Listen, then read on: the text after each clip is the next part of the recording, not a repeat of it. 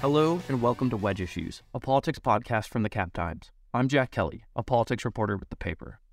Earlier this month, after four decades in office and having just been reelected, longtime Wisconsin Secretary of State Doug La Follette unexpectedly announced that he would retire. Governor Tony Evers appointed Sarah Godlewski, a former state treasurer, to serve in the role as La Follette's replacement. Godlewski sat down with my colleague Jessie Opoien and me to discuss the day the governor asked her to serve in the role, what she envisions for the office, and more. Here's our conversation with Sarah Godlewski. Wisconsin Secretary of State Sarah Godlewski, welcome back to Wedge Issues. How are you? Oh my gosh, good. And it's so good to be back. I feel like last time I was here, Jessie, was just you, and now it's like double trouble. It's it's true. We're expanding the team. All the more cheese questions. Just you know, two of us now. oh, love that. Love it. Love it. So, Sarah, you you know were back in the news very recently. Uh, you were appointed by Governor Tony Evers to serve as Secretary of State after Doug La Follette, longtime Wisconsin Secretary of State, announced that he was retiring. What have you been doing in your first days in the job? Well, I mean, it was literally okay. Let's get back into the office. Let's meet the staff and let's start kind of really figuring out what the state's chief operating officer does and how can I as somebody who has worked both in the private sector and in the public sector, what can I do to maybe think about things differently to best serve the people of Wisconsin? And so um, I mean, literally, you know, my first, I think the first day I was signing all like executive orders, as I like to say, sign, seal, and deliver. We were signing some of uh, the three confirmations for cabinet positions for the governor. But yeah, it's just been really kind of thinking through and also reaching out to other secretaries of state to think through, okay, what are other states doing that we can learn from?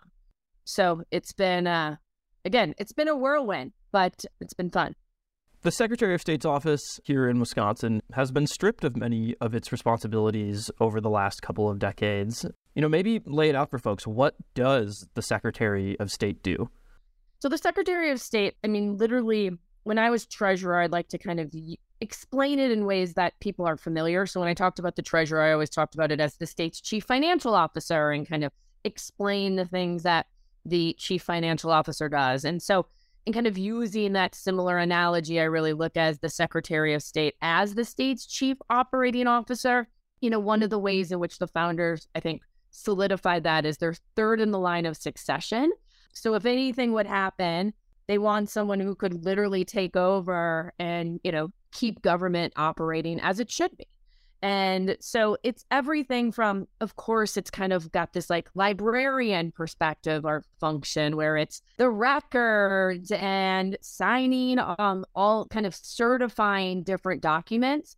I think one of the other interesting pieces is there's almost like a, a security slash authenticating aspect of it. So if we ever want to do business with any sort of foreign government or foreign country, we're the office that looks at it to say, okay, is this really legit? Can we really do this? Is this person really who they say they are? And we're doing that for government. We're doing that for business in Wisconsin. We're also doing that for personal, like people who want to have adoptions papers signed or want to get their divorce confirmed and they was married in a different country. And so it's kind of this interesting foreign government, foreign relations piece that I think a lot of people don't know about. And then there's other things like I was just elected to once again share a $1.4 billion trust fund. So I will be very active in that role, so er, serving on the investment committee, making sure we have the highest distributions like we did previously for public schools. But there's a lands component to that. So something that we're looking at is how can we, because this the Secretary of State's involved in lands and all of our public lands how can we start looking at our public lands for carbon credits, for example? And like, what are some unique things that we can do in that way? And then this kind of like other piece that is really important to me is I want to build this role when we talk about democracy, because I think too often we have seen in my mind, like how the Republicans, whether they're attacking our local clerks who are public servants that are trying to ensure every vote counts, to thinking about ways to increase transparency and accountability with how our elections are run. So I think there's a lot of opportunity for the Secretary of State to serve in that way too. Yeah, you, you're coming to this from being state treasurer, and there's a new state treasurer in town, um, and, and you, the two of you will have to work together on that board. Interesting scenario that we've got kind of all statewide elected Democrats except for the new state treasurer. Have you two talked much since you've taken on this role? Do you have a, a working relationship yet? So when the new treasurer was before he was sworn into office, I immediately sat down with him. We had a meeting. I kind of talked to him about the different initiatives that I had started, whether it was this home ownership program that's now helping Wisconsins buy, fix, and stay in their homes, to work we were doing with the local treasurers. We had built this great program around property taxes and helping address property tax foreclosures. So I wanted to make sure that John was set up for success, even though we might not be in the same political party. We're there to serve the state. And I think that's really important. And so it's that same working relationship I hope that we can bring to working together now as two statewide elected officials. So Doug La Follette, in office for a very long time, longer than some of us have been alive. I was going to say, before some of us were born, Jessie. Potentially all of us. I don't know. I don't want to assume anything, but yeah, he's he's been there for a while. I was pointed out that second time in office, I was one year old. His first time he ran, I was not. Okay. But his second time, I was like under one. I think I was like eight months to be exact. That's wild. So it was surprising. I think it was fair to say that it was a surprise to most of us when he, you know, he ran for reelection, he won, he decided to step down. Can you walk us through the steps from your end from him stepping down to you being appointed to this position? Yeah. I mean, I have known Doug for a while, especially serving on this board of commissioners of public lands. But I was honestly pretty shocked when I got a call to go into the governor's office. And you know, I'm sitting down with the governor and we're talking about the Secretary of State, and he's asking me, why do you want to serve the people of Wisconsin? And what you know from this position based on your role as state treasurer. And we had a, a really lovely conversation because, as you know, the governor is a public servant and really shines that, I think, every day, whether it's his role as principal or in public schools to DPI to being the governor today. And at the end of our conversation, he he was like, "So Sarah, I would like to appoint you to Secretary of State." And I wish that there was a camera because my jaw probably was like to the floor. And it, part of me was like, "Oh my god, the governor's asking you to do this. Like, can I phone a friend? You know, like you can't, you know, immediately, of course, I was like, "Oh my gosh, of course. Like, I'm honored that you even considered me and even asked me to do something like this. Like this is a really incredible opportunity. And I was like, so when when do you think that I can start? I mean, you know, I started this organization called Women Win that's doing a lot of great work for reproductive rights. I've got my three year old that I'm a lot more involved with. I'm like, so when are we looking at the start date for for this position? And he kind of had this grin on his face, and he's like, "We need to swear you in by basically by the weekend." And I'm like, oh my God. Okay. We got to figure and like going through my head, my husband was going to work overseas for a bit. And I'm like, oh, am I going to work on childcare and all of these things? Again, it was, I was pretty honored. And as this story, you know, I'm driving home and I'm like, I didn't even ask my husband like his thoughts. I just said yes right now. And so when I got home, of course, you know, I walk in the door and he's like, how's the governor? And you know, like, what did he want? And he's like, are you on a task force? Like, you know, he was trying to kind of like pick what he might have been interested in having a conversation about. And I'm like, you're looking at your new Secretary of State. And he literally looks at me and goes, no shit. And I'm like, yeah. We're like, we'll figure it out. There's all these questions about everything. And I'm like, honey, I have just as many questions as you, but we'll just figure it out. And then uh, come like that late afternoon on Friday, I received my oath of office in my Packer pajamas and was signing it so it would be effective the minute that, you know, Doug resigned at the end of that Friday. And I'm like, oh my gosh, this is like a TV movie waiting to happen. But no, again, we were that Friday that happened. And then on Monday was in the office and rolling up my sleeves and figuring out everything that this office does to make sure that we can best serve. Have you had any conversations with your your predecessor before, since? Gotten any advice from him? So I've had conversations, of course, when I was asked to serve in his role. And then once it was kind of official, I called Doug and just to check in. And, you know, he had advice as far as what I can do as far as working with the staff. And he was also very complimentary. He's like, Sarah, I have seen the great work you did, whether it's with the school trust funds or in your role as treasurer. And he's like, the governor couldn't have picked a better person. So that was a pretty big compliment from 40 plus year public servant from the La Follette family. And, you know, there's no one that knows that job better who's been there for so long. And so um, continuing to connect with Doug and learn from him as I move forward in this position. So we've heard from some lawmakers, I think probably 100% on, on the other side of the aisle from you, that that they've asked the governor to, to hold a special election to fill this rather than, you know, having appointed someone. Do you think there's any merit to that argument?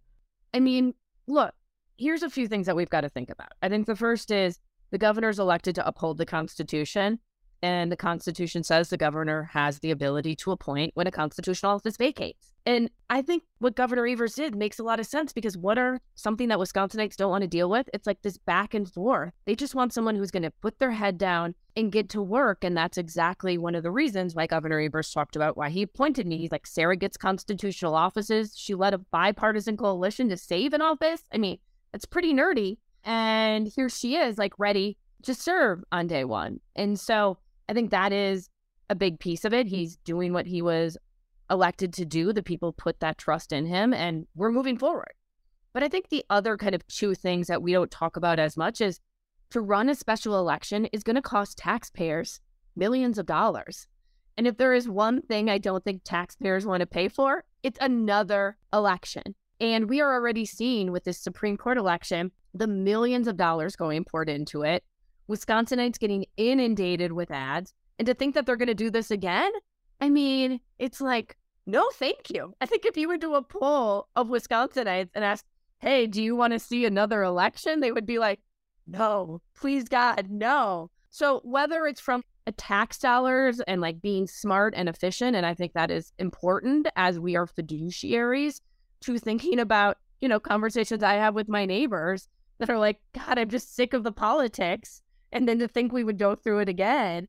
I just think it all makes sense and exactly why Governor Evers appointed. Wisconsin Republicans last fall during the election cycle, they floated this proposal of disbanding the Wisconsin Elections Commission and, and turning election oversight over to the partisan elected Secretary of State's office.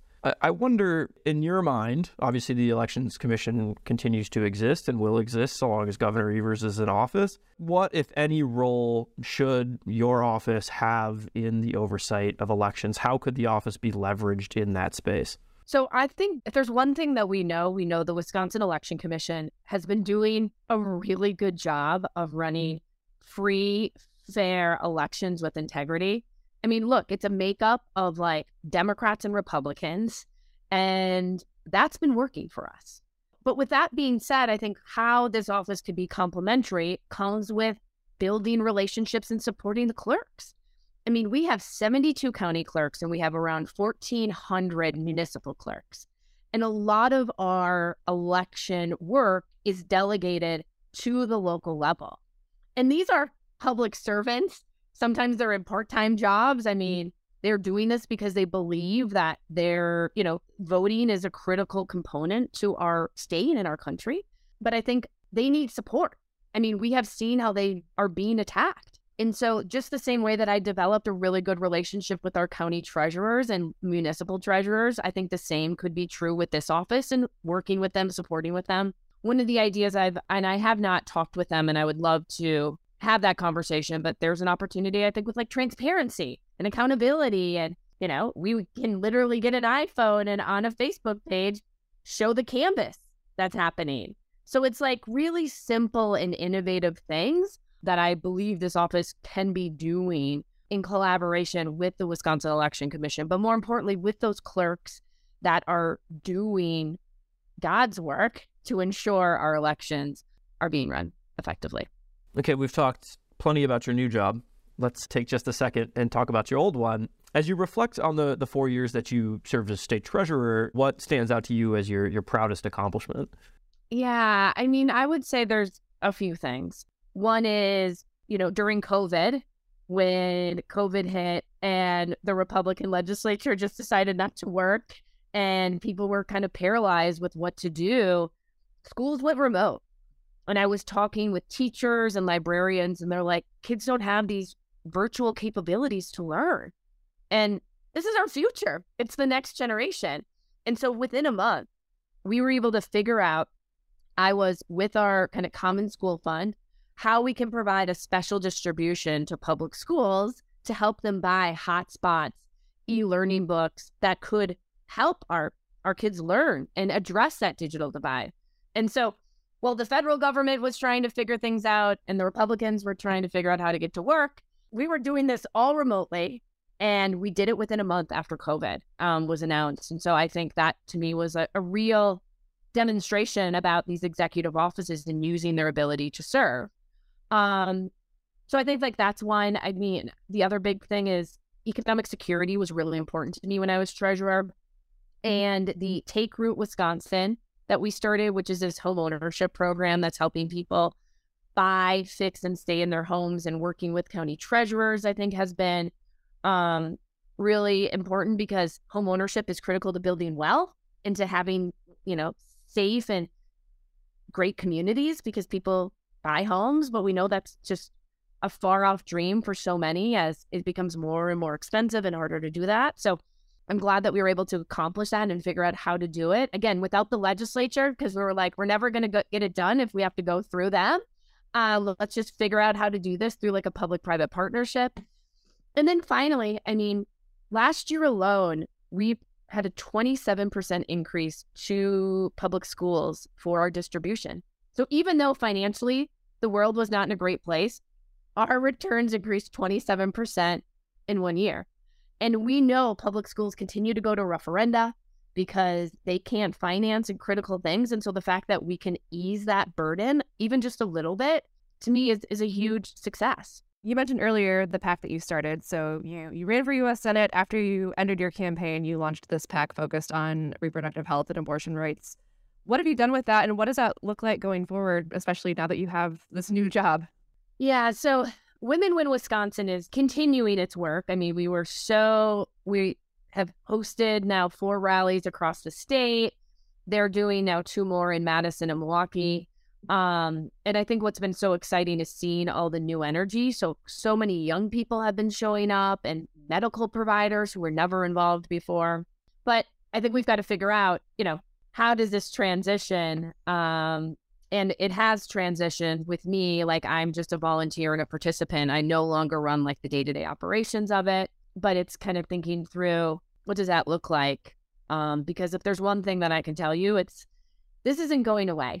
You know, the fact that Wisconsinites have fewer rights than they did, and this 1849 criminal abortion ban, like that's not going away. And so I think this work needs to continue, but we're kind of figuring out how that's going to look. And my thought is after April 5th, we can spend more time on that. Well, before we move on to the lightning round, I, I got to ask do you see a campaign in your future?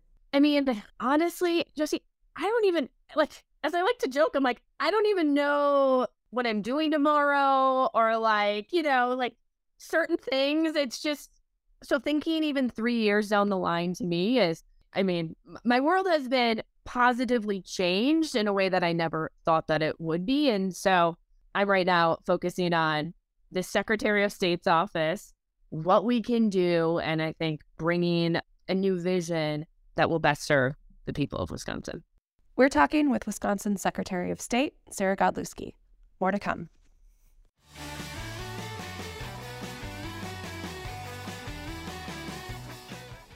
Wedge Issues is sponsored by Leopold's Books Bar Cafe, Madison's bookstore for night owls, serving craft cocktails, locally roasted coffee, and desserts every day from morning till midnight. More information at leopoldsmadison.com.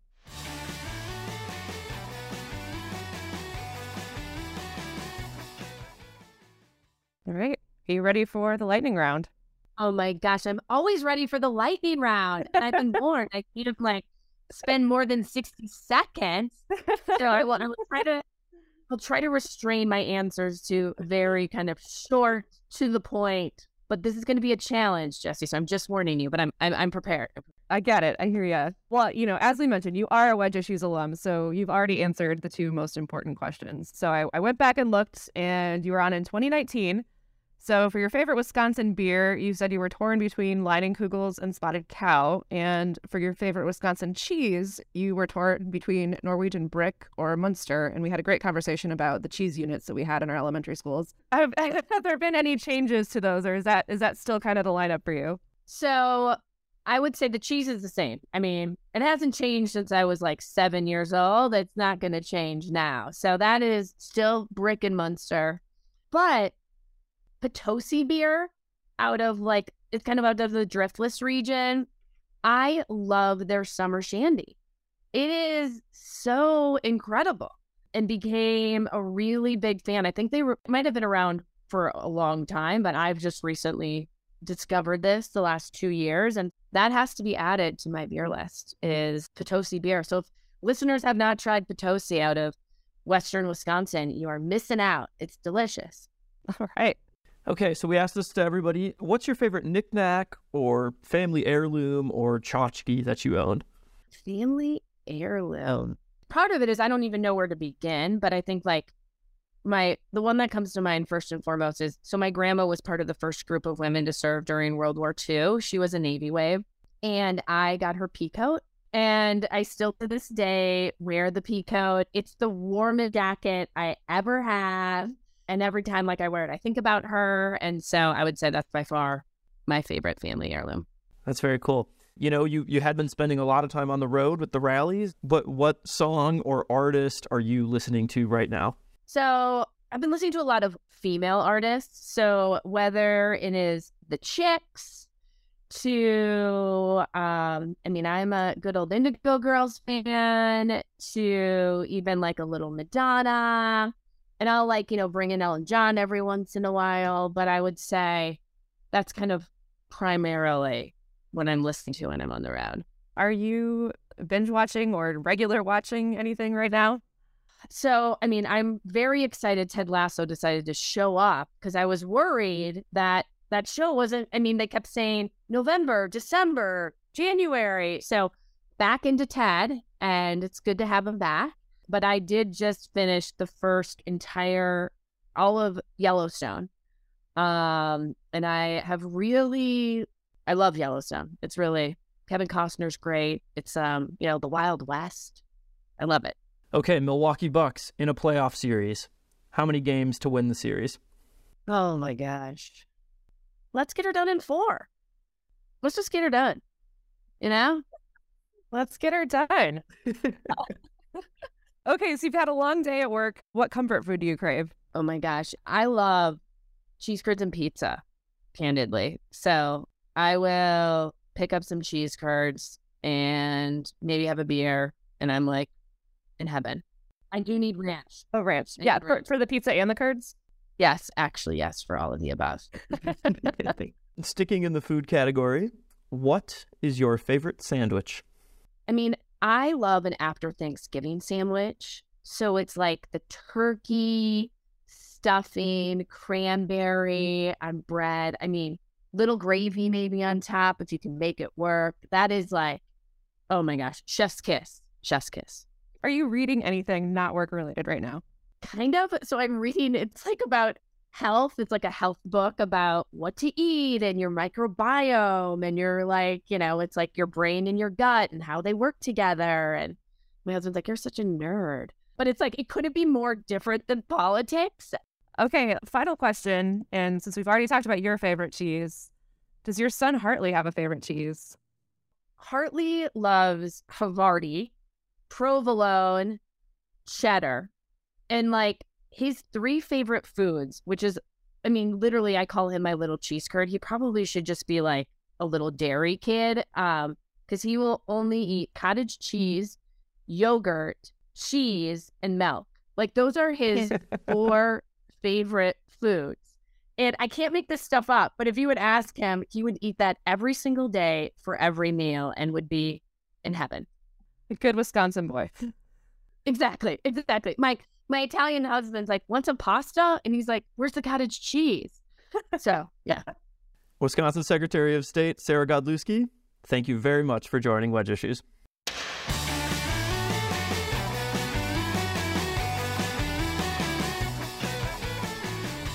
Thank you for listening to Wedge Issues.